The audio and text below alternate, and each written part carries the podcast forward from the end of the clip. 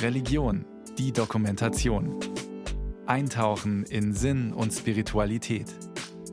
Ein Podcast von Bayern 2.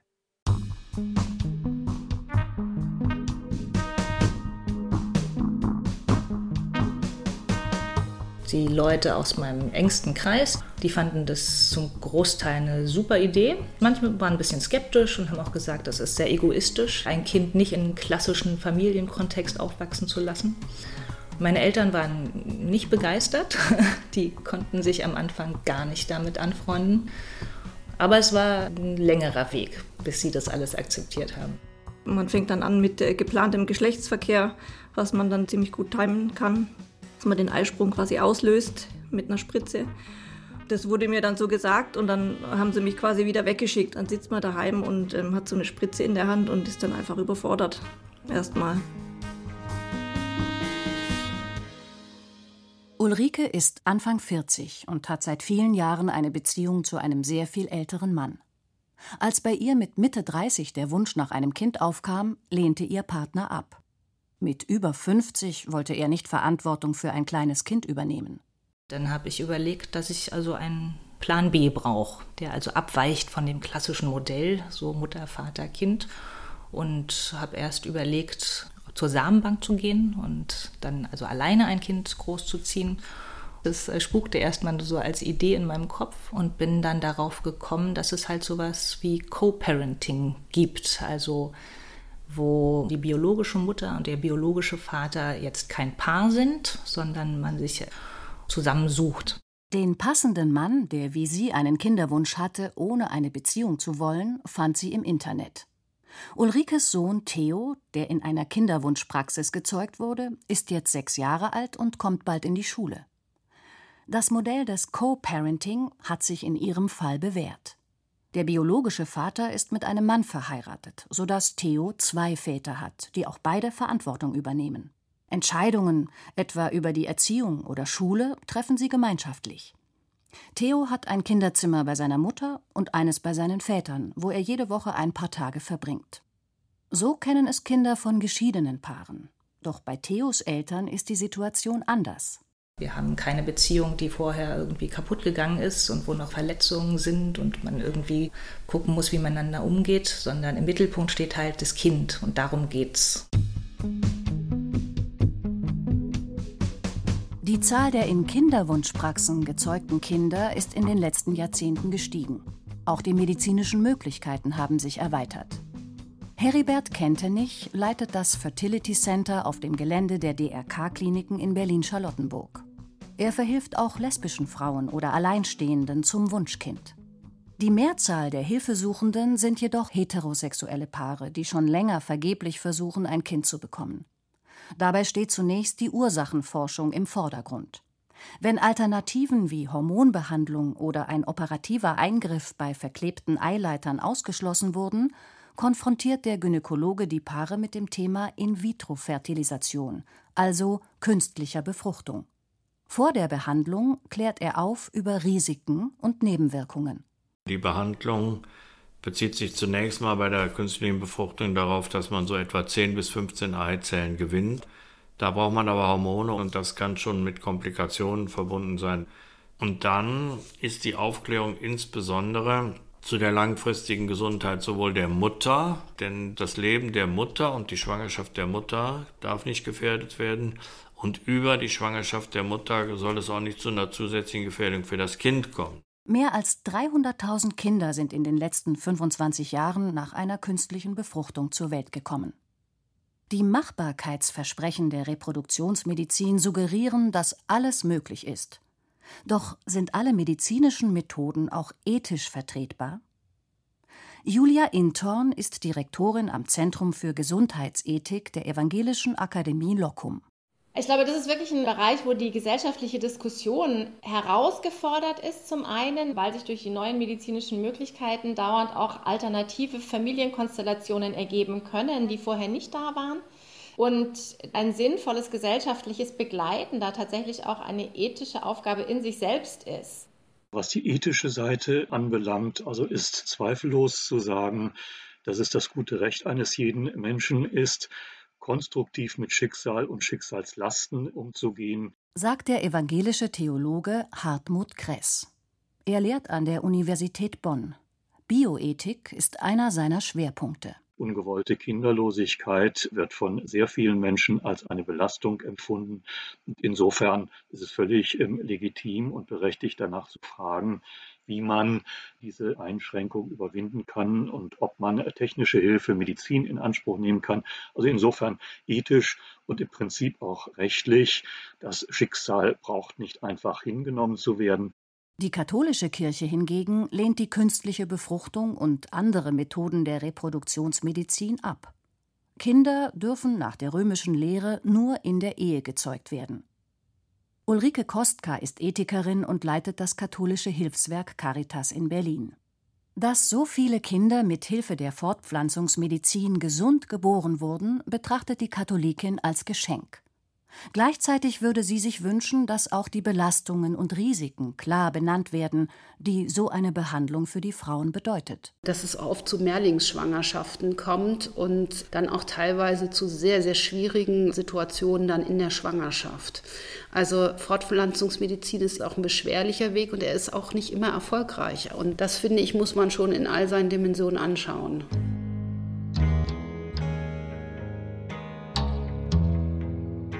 Lisa ist 37 Jahre alt, verheiratet und lebt in Stuttgart. Vor fünf Jahren wurde sie das erste Mal schwanger und war glücklich. Sie kommt aus einer kinderreichen Familie. Kinder gehören für sie zum Leben dazu. Doch dann kam die Enttäuschung. In der achten Woche erlitt sie eine Fehlgeburt. Danach versuchte sie mehrere Monate vergeblich wieder schwanger zu werden. Als das nicht klappte, suchte Lisa mit ihrem Mann Rat und Hilfe in einer Kinderwunschpraxis. Dort erfuhr sie, dass sie Endometriose hat. Bei dieser Krankheit siedelt sich Gebärmutterschleimhaut im Bauchraum an. Es kommt zu Entzündungen und Verwachsungen. Das verringert die Chance, auf natürlichem Weg schwanger zu werden. Die Behandlung, der sich das Paar unterzog, begann zunächst relativ harmlos mit künstlicher Stimulation des Eisprungs und anschließendem Geschlechtsverkehr. Als das nicht funktionierte, folgte die sogenannte Insemination. Das heißt, die Spermien wurden direkt in die Gebärmutter eingespritzt. Die junge Frau fühlte sich zunehmend unter Druck. Man muss ständig zum Ultraschall, man muss irgendwelche Medikamente nehmen, man muss sich spritzen. Dann bin ich beruflich ziemlich viel unterwegs. Das heißt, wir haben immer wieder auch bei den Inseminationen dann aussetzen müssen, weil wir uns einfach nicht gesehen haben. Und zwischendrin habe ich dann schon gemerkt, es ist mir jetzt doch irgendwie alles zu viel oder uns zu viel. Dann haben wir auch mal eine Pause eingelegt und mal zwei Monate versucht, gar nicht dran zu denken. Und so hat sich das schon alles sehr lang hingezogen. Das Paar fühlte sich nicht gut betreut, wechselte die Praxis. Lisa bekam zunehmend das Gefühl, dass ihr die Zeit davonläuft. Deshalb war sie zunächst dankbar, als ihr der neue Arzt zur künstlichen Befruchtung riet. Zu Risiken und Nebenwirkungen bekam sie nur einen Zettel in die Hand gedrückt. Eine Beratung fand quasi nicht statt. Man macht es halt einfach irgendwie so mit, ohne viel drüber nachzudenken, weil der Kinderwunsch natürlich doch so groß ist bei uns und man da eigentlich alles in Kauf nimmt, was da passieren kann. Was dann folgte, waren wieder ständige Spritzen, Tabletten und Blutabnahmen. Wir waren schon dann ziemlich angeschlagen psychisch, weil das einfach belastend ist. Nach dem, ich schätze jetzt mal, 20. negativen Schwangerschaftstest kann man da einfach nicht mehr damit umgehen. Also nach dem Motto, jetzt probieren wir es halt nochmal. Macht ja nichts. Lisa brach die Behandlung ab. Die Ehe begann zu kriseln. Sie suchte sich eine Therapeutin und wechselte erneut die Kinderwunschpraxis. Dort wird die Behandlung mit intrazytoplasmatischer Spermieninjektion fortgesetzt. Bei dieser Methode werden der Frau mehrere Eizellen entnommen, das Spermium wird eingespritzt und die befruchtete Eizelle über eine Kanüle in die Gebärmutter gespült. Beim zweiten Versuch klappte es. Ich war in der achten Woche schwanger und war schon beim ersten Ultraschall. Da war alles in Ordnung, hat alles super ausgesehen. Man hat das Herz schlagen sehen und wir natürlich überglücklich und dann sind wir nach Hause gefahren, konnten es irgendwie noch nicht fassen und dann am Mittwoch wache ich dann auf morgens und habe Schmerzen im Unterleib und dann ist natürlich eine Welt zusammengebrochen, weil ich im Prinzip wusste, was passiert. Die 37-Jährige erlitt erneut eine Fehlgeburt. Wir waren dann ziemlich fertig erstmal und ich bin auch an einem Punkt inzwischen, an dem ich einfach keine Kraft mehr habe. Diese ganzen negativen Erfahrungen. Mein Körper macht auch nicht mehr mit. Also wir haben dann beschlossen, erstmal eine Pause wieder einzulegen, weil es einfach zu viel war. Und ich habe mich immer mehr auch mit dem Gedanken befasst, okay, es soll vielleicht einfach nicht sein. Doch der betreuende Reproduktionsmediziner machte dem Paar Mut, nicht aufzugeben. Schließlich seien noch weitere befruchtete Eizellen im Vorstadium eingefroren.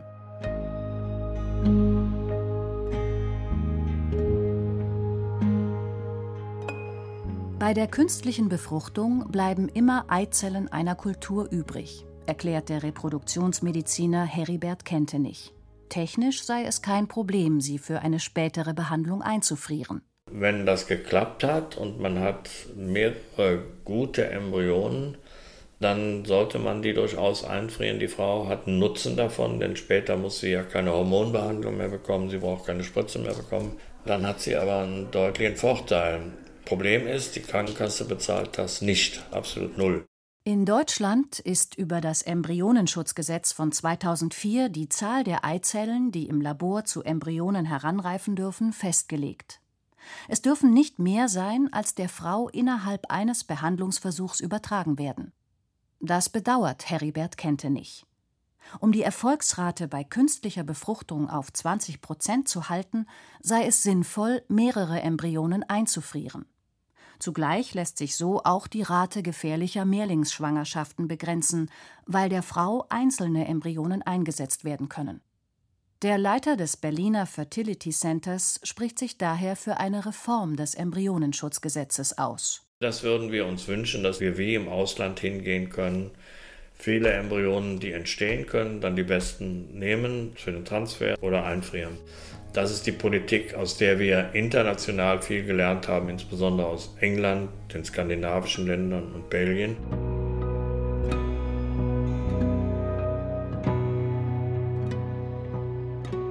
Das Kinderwunschzentrum von Matthias Blöchle, unweit des Berliner Kurfürstendamms, wirbt damit, fast jeden Kinderwunsch zu erfüllen. Das klingt, als könnten hier auch ältere Frauen Hilfe finden, etwa wenn sie jenseits der 50 mit einem neuen Partner noch ein Kind haben möchten. Für den Reproduktionsmediziner ist dieser Wunsch legitim. Ich würde mir das halt individuell angucken. Wenn ich jetzt eine Patientin habe, die schwer erkrankt ist, schon mit Hochdruck, Diabetes, sehr schwerem Übergewicht, dann würde ich die wahrscheinlich eher nicht behandeln, weil es dann für die Frau eine Gefährdung ist während der Schwangerschaft und für das Kind natürlich auch. Aber es gibt durchaus 50-Jährige oder 50-Jährige plus, die ich schon unterstützt habe, so ein Kind zu bekommen, die aber halt von ihrem biologischen Zustand gut genug waren, um einem sehr gut kalkulierten Risiko anzugehen. Im Jahr 2005 machte der Gynäkologe Schlagzeilen, weil er künstlich im Reagenzglas gezeugte Embryonen auf Erbkrankheiten hin untersucht hatte, bevor er sie einer Patientin einpflanzte. Matthias Blöchle verwendete die in Deutschland damals strikt verbotene Methode der Präimplantationsdiagnostik und zeigte sich anschließend wegen des Verstoßes gegen das Embryonenschutzgesetz selbst an. Kritiker dieser Diagnostik von Embryos befürchten, dadurch würde Menschenzucht und der Entstehung von Designerbabys Vorschub geleistet. Dabei ging es dem Mediziner, Sohn eines Pfarrers und Vater von fünf Kindern, in erster Linie darum, schlimmste Fehlbildungen und Krankheiten rechtzeitig zu erkennen. Zum Beispiel spinale Muskelatrophie, die Kinder sterben dann innerhalb von drei, vier Monaten an einem progressiven Muskelversagen, können dann keine Luft mehr holen. Die ersticken regelrecht und es gibt auch andere solche schwerwiegenden Erkrankungen. Da kann man nicht von Designerbabys reden. Das Verfahren, das durch alle Instanzen lief, endete für Matthias Blöchle mit einem Freispruch. Und er hatte eine Gesetzesänderung angestoßen. Seit 2011 ist die Präimplantationsdiagnostik, kurz PID, in Ausnahmefällen auch in Deutschland erlaubt. Allerdings muss sich die Frau, die das beantragt, einer Ethikkommission stellen. Der Bonner Bioethiker Hartmut Kress findet diese Praxis inakzeptabel. Ethische Vertretbarkeit das ist nun die höchstpersönliche Angelegenheit einer Frau und ihres Partners und natürlich auch der Ärztin, des Arztes. Was als persönliche Moral gelten kann und soll, das hat der Staat nicht festzulegen.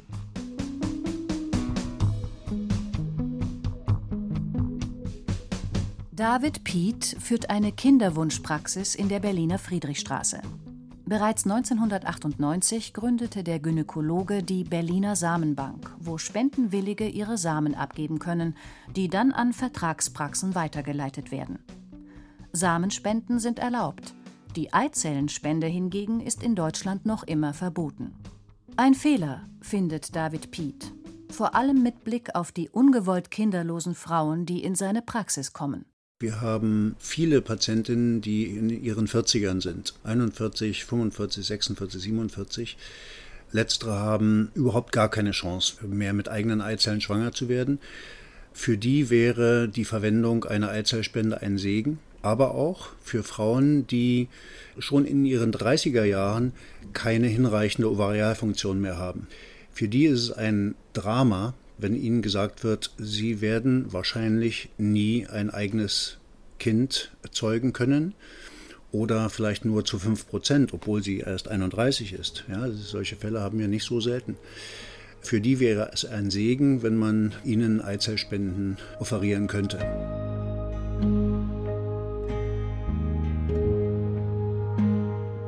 Überarbeitung des 20 Jahre alten Embryonenschutzgesetzes ist im Koalitionsvertrag der jetzigen Bundesregierung als Ziel formuliert. Viele Mediziner und Ethiker halten das für überfällig. Während sich die meisten mit der Zulassung der Eizellenspende arrangieren können bzw. die Freigabe in Deutschland sogar fordern, liegen die Meinungen zur Leihmutterschaft weit auseinander. Immer wieder machen Geschichten von Prominenten Schlagzeilen, die aus fragwürdigen Gründen, etwa um ihre eigene Gesundheit zu schonen, eine Leihmutter dafür bezahlen, ihr Wunschkind auszutragen. Die meisten Paare haben jedoch andere Gründe, warum sie im Ausland Hilfe suchen. Das Berliner Ehepaar Peter und Marie möchte seine Geschichte nur unter Pseudonym erzählen lassen. Peter ist 17 Jahre älter als seine Frau.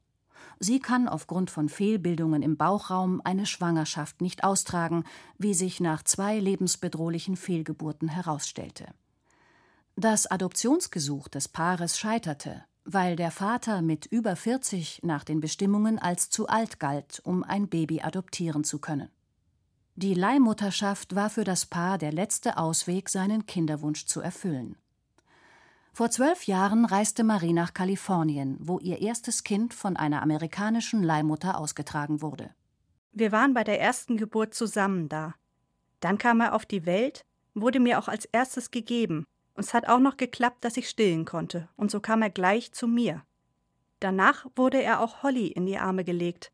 Aber nach der Geburt hat sie zuerst uns Congratulations gesagt. Das fand ich sehr bewegend.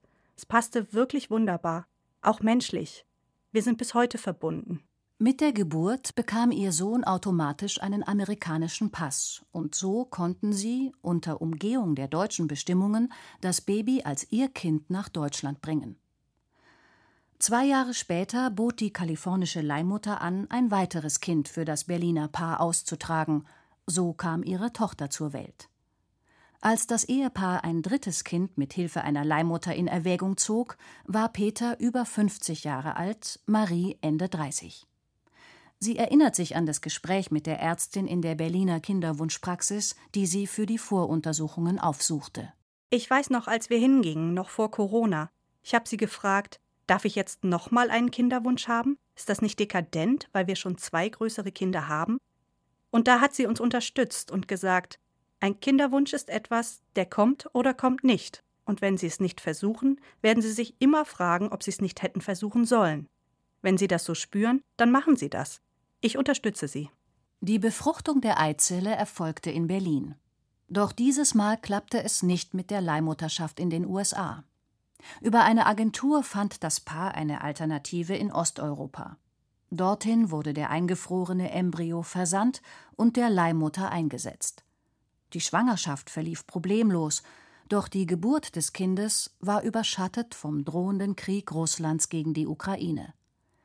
Anfang Januar 2022 kam der jüngste Sohn in Kiew zur Welt. Marie und Peter waren mit den älteren Geschwistern vor Ort. Allerdings machte die deutsche Botschaft ihnen so strenge Auflagen, dass es fast nicht gelungen wäre, das Neugeborene nach Deutschland zu holen, berichtet Peter empört. Das macht man zu 99 Prozent nicht aus anderen Gründen, sondern weil man krank ist und die Kinder anders nicht bekommen kann. Vier Wochen vor Kriegsbeginn erhielten sie endlich die erforderliche Unterschrift und konnten mit dem Baby nach Berlin zurückreisen. Nicht nur der Krieg, auch die deutsche Bürokratie überschatten die Freude über das dritte Kind. Wenn das liberal gehandhabt würde, dann würden wir nicht wie vorher nach Amerika oder jetzt nach Osteuropa gehen, sondern wir würden das hierzulande oder in der näheren Umgebung machen. Es ist, glaube ich, nicht die Sache des Staates, irgendwelche Riegel vorzuschieben. Eine Leihmutterschaft birgt immer die Gefahr, dass die prekäre Situation der Frau, die das Kind austrägt, ausgenutzt wird, kritisiert Julia Intorn vom Zentrum für Gesundheitsethik im niedersächsischen Lockum. Vor allem in Ländern wie der Ukraine. Deshalb sei es richtig, wenn Deutschland hier hohe bürokratische Hürden errichtet. Die Debatte um die Leihmutterschaft an der Stelle ist ja, darf ich in eine Struktur gehen, in der die Rechtslage nicht mehr sicherstellt, dass eine Ausbeutung von Leihmüttern systematisch verhindert oder ausgeschlossen wird. Also ich würde sagen, es gibt schon gute ethische Gründe zu sagen, das ist nicht in Ordnung.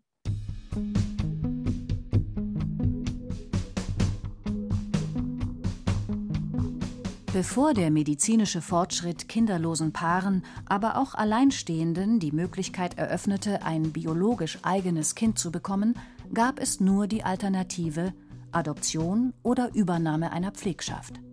Diesen Weg sind Andrea und Christiane gegangen, die seit 15 Jahren ein Paar sind. Andrea ist 48 Jahre alt. Adoption kam für die Frauen aus Altersgründen nicht in Frage, und keine von ihnen konnte sich ernsthaft vorstellen, selbst ein Kind zu gebären. Deshalb entschieden sich die Frauen für den Weg der Pflegschaft. Seit fünf Jahren lebt Pflegetochter Martha bei dem lesbischen Paar. Im Sommer wird sie eingeschult. Sie sind mittlerweile zu dritt eine glückliche Familie, sagt Andrea. Das Lustige ist, dass meine Tochter mir ziemlich ähnlich sieht und alle immer denken, ich sei ihre Bauchmama. Aber stimmt halt nicht. Es war uns einfach nicht wichtig. Trotzdem fühle ich mich als Frau. Also man kann sich auch fragen, warum es manchen Frauen so wichtig ist, dass sie Jahre ihres Lebens wirklich darauf konzentrieren, nur ein Kind zu bekommen. Also es ist so, ich suche ein Kind, ich würde gerne mich um ein Kind kümmern und dann ist es doch eigentlich das Naheliegendste, sich um so eins dieser Kinder zu kümmern und nicht noch ein neues Kind zu produzieren. Martha war anderthalb Jahre alt, als sie zu ihnen kam. Herausforderungen gab und gibt es natürlich immer wieder, aber bereut hat sie ihre Entscheidung nie. Das ist einfach mein Kind und es gibt auch immer wieder Menschen, die sagen, das ist nicht dasselbe wie eine leibliche Mutterschaft. Und dann denke ich mir immer, auch jede leibliche Mutterschaft ist unterschiedlich. Dennoch bleibt der Wunsch nach einem eigenen Kind legitim.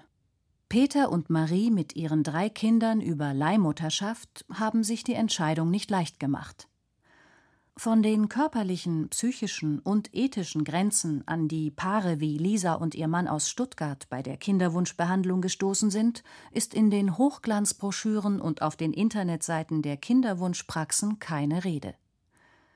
Die Singlefrau Ulrike hingegen ist glücklich, dass sie sich die Verantwortung für ihren Sohn mit seinen schwulen Vätern teilen kann. Sie wünscht sich nur, dass in Deutschland das Sorgerecht an die neuen Familienkonstellationen angepasst wird, um auch den Partner des biologischen Vaters rechtlich einzubeziehen. Ein Kind um jeden Preis? Der Gedanke, der treibt mich natürlich immer noch rum. Ich habe immer noch Hoffnung, dass es vielleicht noch klappt, aber die Vorstellung, ohne Kinder zu leben, ist schon ziemlich heftig. Aber ich weiß, dass wir es zu zweit auch ohne schaffen würden. Und deswegen haben wir gesagt, nee, also um jeden Preis, das war uns zu viel tatsächlich, ja. Ich bin froh, dass ich es gemacht habe. Ja, egoistisch ist es vielleicht ein Stück weit gewesen. Vielleicht ist es auch, ja, ich denke manchmal mit diesen zweimal zu Hause, ne, das vielleicht ist das langfristig ein Problem für unser Kind. Bestimmt war es egoistisch, aber ich würde es trotzdem wieder tun.